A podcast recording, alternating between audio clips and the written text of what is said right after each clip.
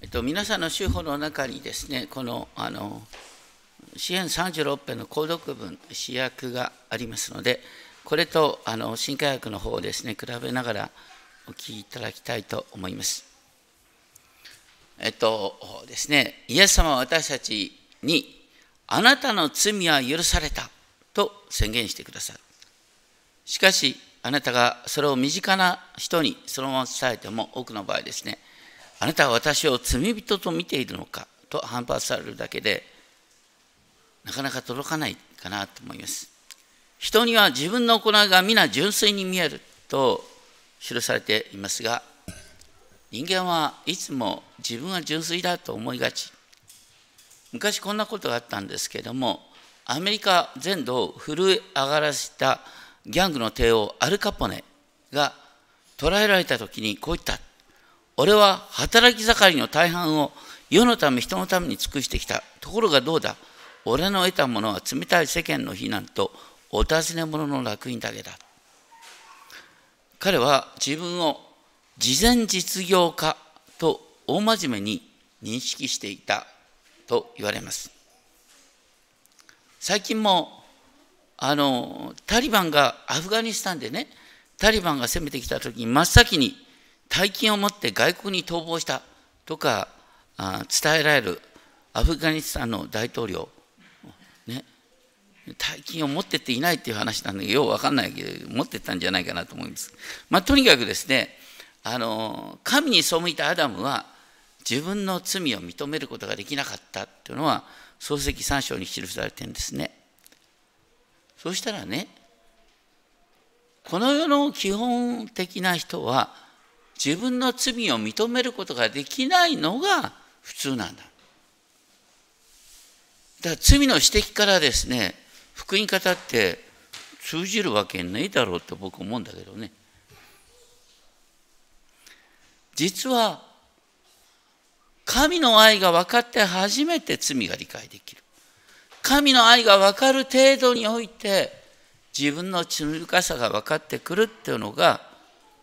福音だと思うんですね。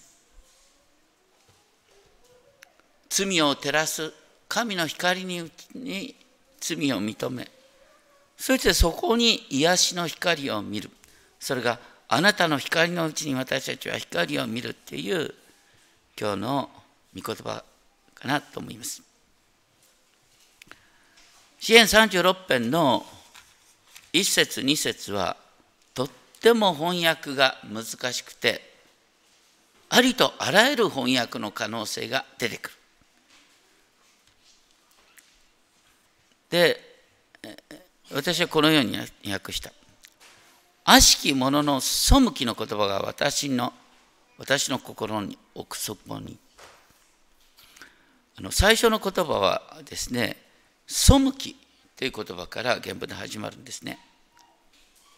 これは罪、ハターの類語なんですけれども、ちょっと違う言葉。どちらにしても背きっていう擬人化の表現になっている。これはエレンの園で蛇がですねあのエヴァの心の中に神の命令に背く思いを起こさせた。その背きの言葉を示唆していると思います。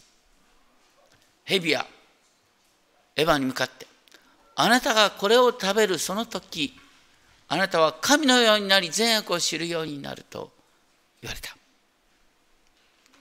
神のようになったアダムは神から「お前はあの木から取って食べたのか?」って聞かれた時に何と答えたでしょうか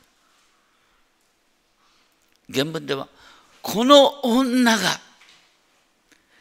あなたが私のそばに与えたこの女があの日から取ってくれたので僕食べちゃったんだよねって言った。要するに悪いのはこの女。しかも私のそばに置いたのは神様あなただよって言った。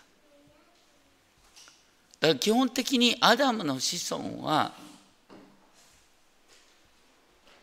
神に対する恐れがない。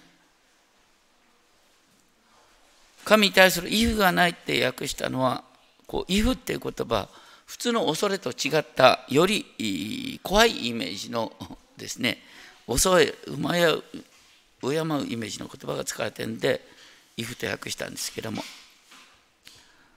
使徒パウロはこの言葉をローマ人への手紙で引用しています。あの開ける方はローマ人の手紙の3章をお開きください。ローマ人の手紙の3章っていうのはねあの新新約聖書301ページあたりですか？ねローマ書3章を見ると3章の9節の終わりすべての人が罪の下にあると言って義人はいない一人もいないというですね人の罪を説明する言葉があってその最後に3章18節彼らの目の前には神に対する恐れがないこの言葉は支援36編の、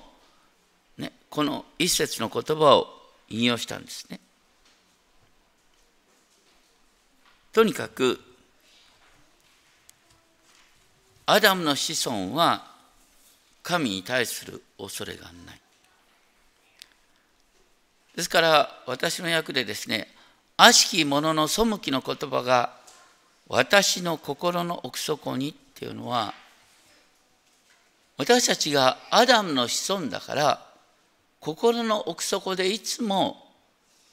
アダムと同じように自分を正当化する思いがあるそしてエヴァを誘惑した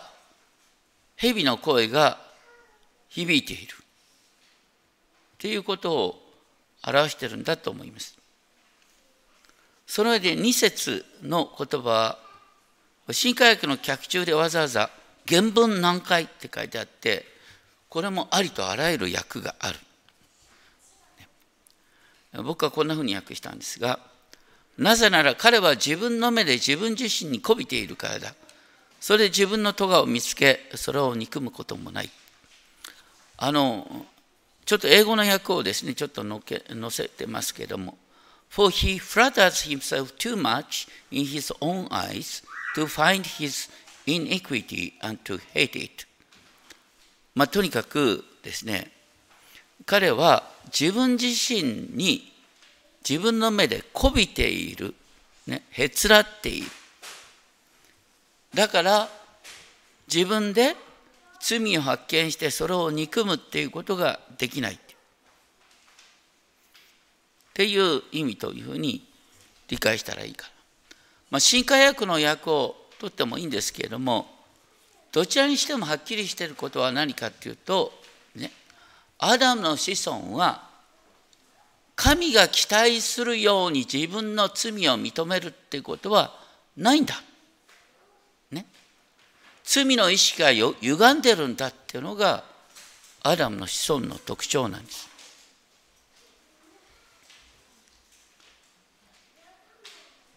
ですから聖書を知らなければ神を知らなければ本当の意味で正しい罪理解を得ることはできない。でその上でこの3節4節では人間の罪の現実が彼の口の言葉は不法と欺き知る深くあることも善を行うこともやめている。不法を彼は測っている。寝床において。そして良くない道に立っている。悪を拒むこともなく。不法っていう言葉が2回繰り返されます。これは悲惨とも訳し得る言葉ですけれどもこの悪いことを寝ながら思いはかって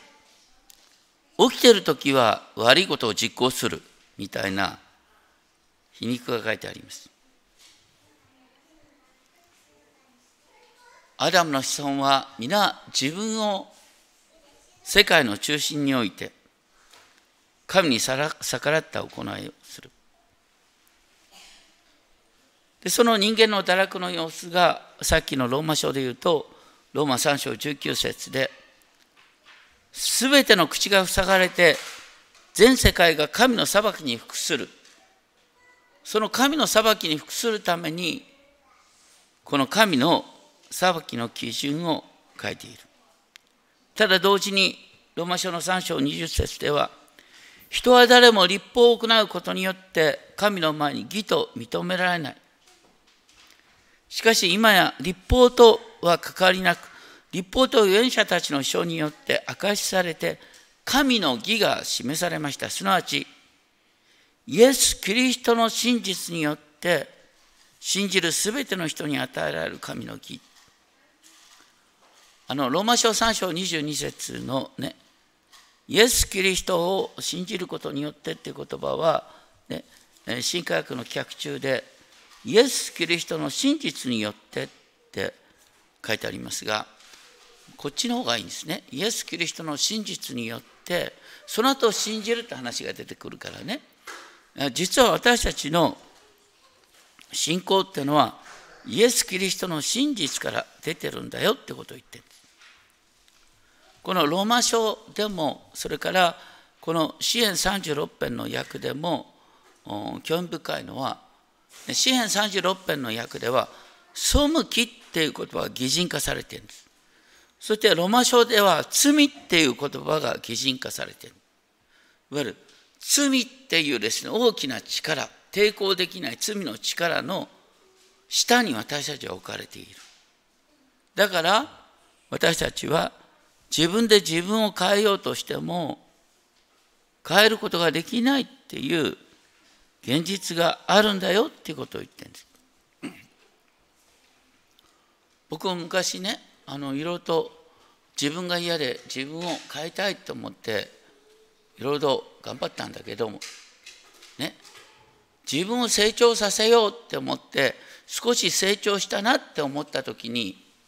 どういう心が出てくるかっていうとね自分はちょっと成長したぞあいつらはまだだっていうねこのなんか人との比較が出てくる、ね、自分で自分を変えるっていうのは自分の頭の毛を掴んで一生懸命自分の身長を伸ばそうとするようなものかなってね。最近ねあの中学生高校生に僕より背がどんどん伸びてく子が増えてる。ね。もうちょっと僕は背を伸ばしたいと思うんだけど伸びないよね。同じように自分で自分を変えようと思ってもちょっとは変えられることがあるけど基本は変わらないんです。だから私たちはねこの自分で罪の力から解放されようって思うよりもイエスからイエス様にすがることが大切なんだよ救いは神の恵みから来るんだよっていうことを言おうとしてるのがこのね支援36編の1節から4節のところなんです。でその上でね支援36編の5節6節ですが僕の訳を見ていただくとですねあの支援36編の5節6節を見ると「主」っていう言葉から「ヤーウェ」って言葉から始まってねヤーウェっていう言葉で終わるでしょ。その中にね、えー、主の慈愛またヘセットそれから真実義裁きっていう4つの言葉が出てきます。だから主ヤーウェはどういう方かなっていうことがここに書いてある。まずあなたの慈愛は天にありって。この慈愛って訳した言葉は原文ではヘセと。新海訳は恵み。共同訳は慈しみ。でこのヘセドって言葉はあの英語ではステッファストラブとかアンフェリングラブとかラビングカインドネスってこれもありとあらゆる訳があるとそれほどにヘセドって言葉は訳しようがない言葉なんですがそれは何かっていうとですね本当に神様がこの滅びに向かう人間を深く憐れんで滅びの中から救い出そうっていう神様の誠実さ固い愛揺るぎない愛それがヘセトっていう言葉で表現される。救いは神の一方的な恵みによる。さらに、あなたの真実は雲よりまで及ぶって時の真実って言葉は、アーメンと同じ語源の言葉が使われる。神の真実は雲にまで及ぶ。あなたの義は神の山々。義っていう言葉は共同訳では正義と訳される。多くの場合は英語で righteousness、高潔さとか公正さっていう言葉が用いられます。神の高潔さ、また公正さはそびえる神の山々のようであるっていう輝きさが描かれる。さらにあなたの裁きは大いなる深淵。裁きっていう言葉は元の訳では抗議っていうふうにも使われてましたが裁きっていうのは、ね、神様が物事を裁く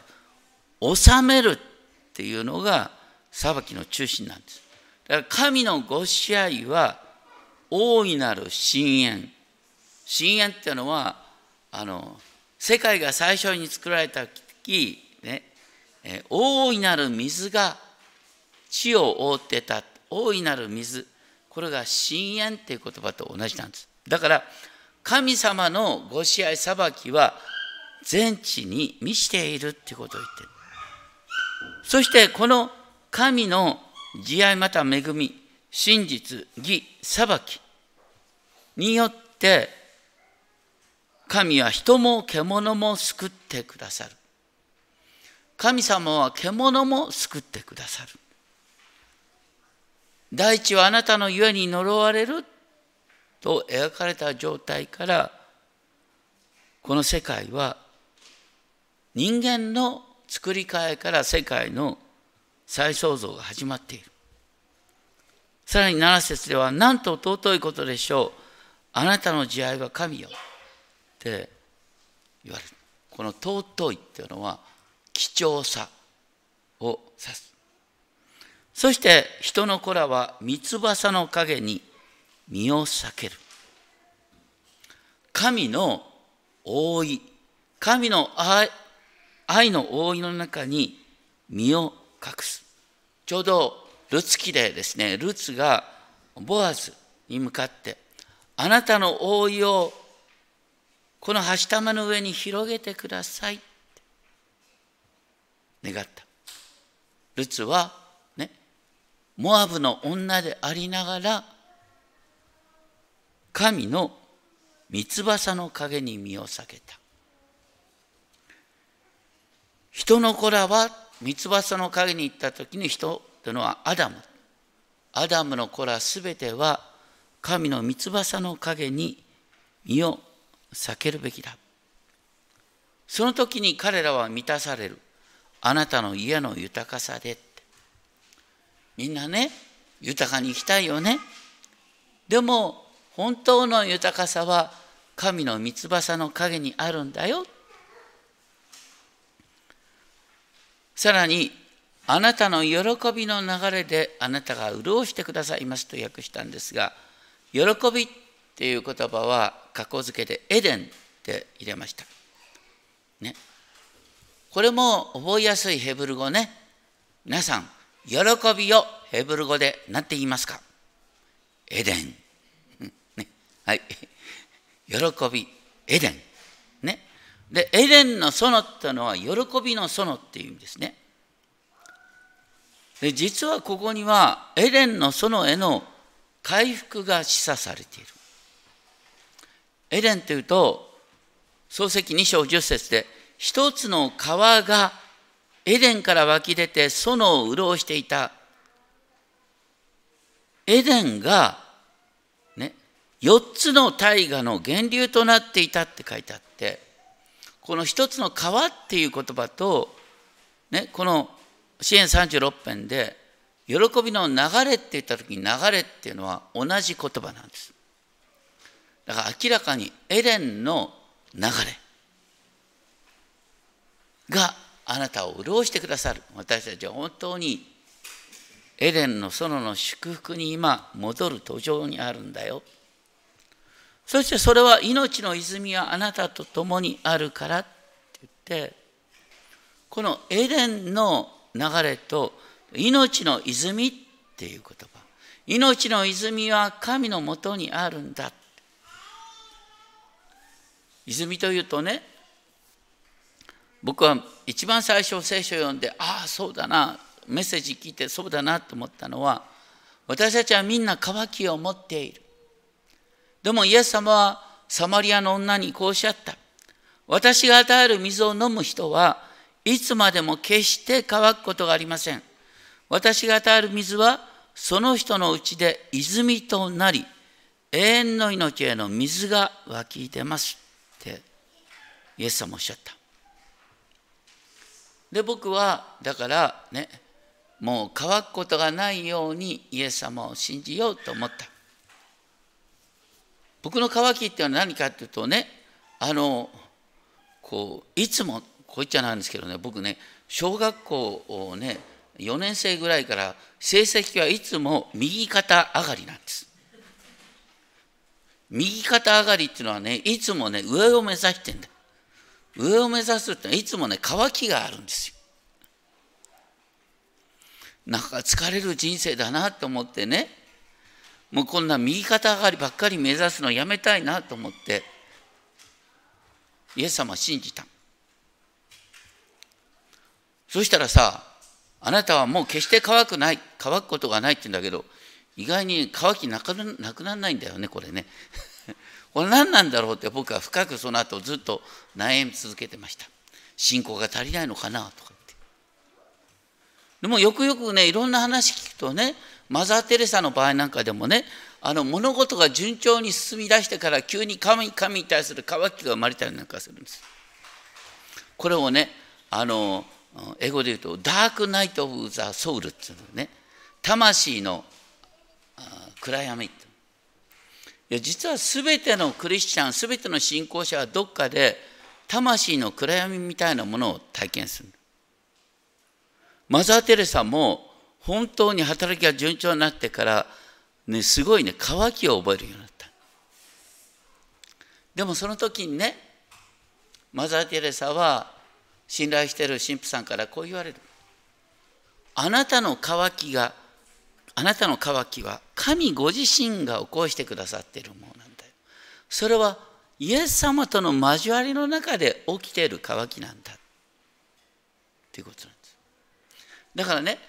イエス様を信じたら乾くことがないっていうのは大枠の話だ。私たちはイエス様との交わりの中から言うと大枠において乾くことがないんだけど日々の生活の中ではねえー、と夜と昼が繰り返されるように私たちは日々の生活の中で乾くでも私たちはその乾きを訴える相手を知っているという意味で乾くことがないんです私たちは、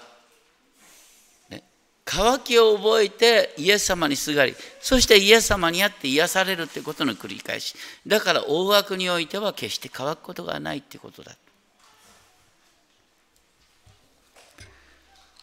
で、そういう中で、また、あなたの光のうちに、私たちは光を見るって言葉が出てきます。これ面白いね。神の光のうちに光を見るってから、なんか光が2種類あるような気がしない？もう2種類って考えたら面白いと。ね。神の光は私の闇を照らす。光がなければ闇に気づかないだから多くの人はなんでね、イエス様のもとに来るのを嫌がるかというと、イエス様のもとに来ると、あなたの醜さがまず示されるっていうのがある。だから多くの人は光のもとに来ようとしない。でも私たちは光のもとに来ようとしてるよね。これはすごいことです。自分の罪を認めて、そしてそこに癒しの光を見ることができるっていうのはまさに精霊を受けてる印なんです。だから、ね、反省能力が上回る。反省できるようになるっていうのが何よりも清められている人、人間なんです。あの反省する必要がないほどに清められてるっていうのは嘘ですよ。清められている人は反省できるんです。まあ、とにかくそのように神の光のうちに私たちは光を見るようになる。イエス様について、この方には命があった。この命は人の光であった。光は闇の中に輝いている。闇はこれに打ち勝たなかったとありますが、闇はイエス様の光に打ち勝たない。私たちはエデンの園から出たけど今新しいエデンの園である新しいエルサレムに向かっているんだエデン喜びの泉に私たちは導かれてるんだってことを覚えたいと思います。それで10節からのところでえーね、注ぎ出してください。あなたの慈愛をあなたを知る者に。あなたを義を心のすぐの人たちに。ここでまた、ね、さっきの慈愛っていう言葉またヘセドっていう言葉またあなたの義ライシャスネスっていう言葉が繰り返されます。これはねこんなふうに考えることもできるんですね。あなたの慈愛っていうのは神様のこの罪人を憐れむ燃えるような愛。それが私たちの信仰の始まりであって神の義っていうのは私たちを守り通してくださる神様の真実。この世界を保ってるのが神の義だっていうふうに考えることがいる。あの私たちは神の国と神の義をまず求めなさいとか言われるけど、ね、神の国と神の義ってのはセットになってるでしょ。だから神の義っていうのは神の正しさっていうのはこの世界を根本において正しく守っているってことなんでも世の中にはいろいろと不条理が見えることがあるよね。でそのことを今日一番最初に「ここも神の御国なれば」で歌ったんだよね。この3番目の歌詞はどうなってるかというと「よこしましばしは時をうとも」とはなんか分かんないけどね「よこしま」ってのは不法だよ。不法ね、えー、不義それがしばしばあしばしばえちょっとの間、ねえ時を得て、ね、この世の中が混乱だらけって見えるかもしれませんけども主の身胸主の御心のややになりて、ね、徐々に成長して雨土天と地は最後には一つとなる。あの御心の天になるごとく地にもなるっていうこの地に神の誠意が満たされるってことを私たちは待ち望んでる、ね、とにかく私たちはそのような神の慈愛神の義によって守られているこの世界の中に生きてんだ。だから一時的にね不法がはびこってもね、えー、失望する必要はない。さらに11節は高ぶりの足。悪しき者の手ね。まあ、とにかく高ぶりの足と悪しき者の手によって私たちあの足を引っ張られたりですね手を引っ張られてですねなんかふらふらあっちへふらふらこっちへふらふらとなることがあるかもしれないけどもだから神様守ってくださいって祈る、ね、そうすると神様は私たちを守り通してくださって12節そこでは北福を行う者たちは倒れる。最終的に神様は不法を行う者を倒してくださるだから私たちは神様にね、すがっていくといいんだよ。私たちは目の前から不法がなければいいなと思うんだけど、不法をなくそうと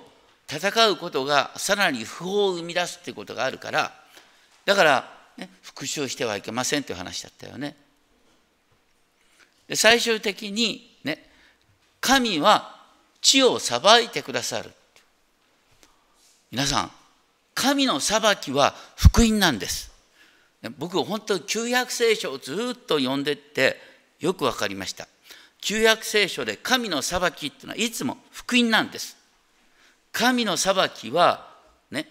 おごる者高ぶる者を神が裁く。また神の敵あ神の民の敵を神様が裁いてくださって。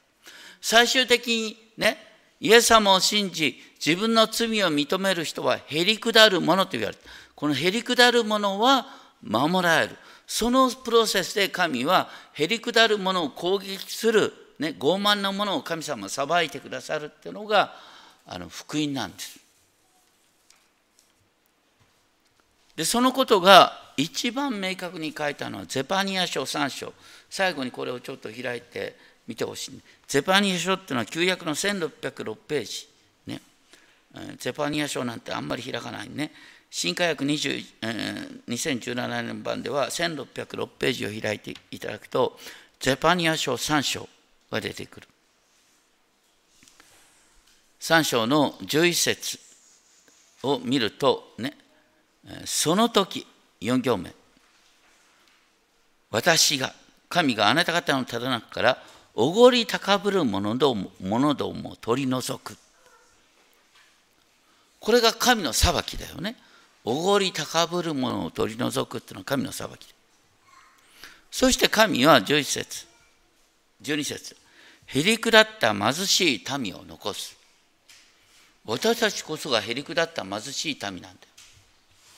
人から過ちを指摘されてごめんなんて言えるんってすごいすごいすごな人間ですよ。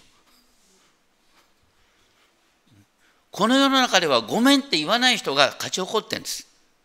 自分を正当化して自分の意見を、ね、主張し続ける人が世の中で成功すごめんなさい。それに対して私ってあまりにも反省能力が豊かすぎてですねすぐに「ごめんなさい」って言っちゃってね人の下に置かれるみたいなところがある。もうそれでいいんだ神様は最終的にそういうへりくだったものを立ててくださるんだそれが神の裁きなんですでその時に神は何とおっしゃるかっていうのがゼパニア書3章17節ゼパニア書3章17節を開けている人はちょっと読んでみまゼパニア書3章17節をちょっと声に出して読める人は読みましょう。はい。3章17節はい。あなたの神、主はあなたのただ中にあって救いの勇士だ。主はあなたのことを大いに喜び、その愛によってあなたに安らぎを与え、高らかに歌ってあなたのことを喜ばれる。ね。俺ね、僕たまに子供の暗唱聖句にするんだけどさ、まあ、これ本当にね、いい暗唱聖句よ。これね、本当にあのいつもね、こう、クリスチャンって言うとさ、いや、クリスチャンって、あ、明るいね、いいんだけどさ、たまにクリスチャン、あ、真面目で暗いねなんて言われる場合がある。そうじゃん。クリスチャンたるものをこれをこれをこれが私の言葉だそしてねあの神様は世の不平不法を裁いてくださるからこれが私たちの言葉になるってね主はあなたのことを大いに喜びその愛によってあなたに安らぎを与え高ら高らかに歌ってあなたのことを喜ばれる。ね。もう本当に私たちはエデンの喜びの中に招かれてもう救いの泉が私たちの泉となって私たちは神の光のうちに癒しの光を見ることができてるんだっていうことを本当に覚えたいと思います。お祈りをしましょう。天のお父様あなたの裁きは福音である。本当にそうです。あなたの裁きは神に敵対する者に対する裁きです。それは私たちにとって神の前にへりくだる者にとって福音です。どうかこの世の中ですぐ反省してしまう私たちは人にどっちかというと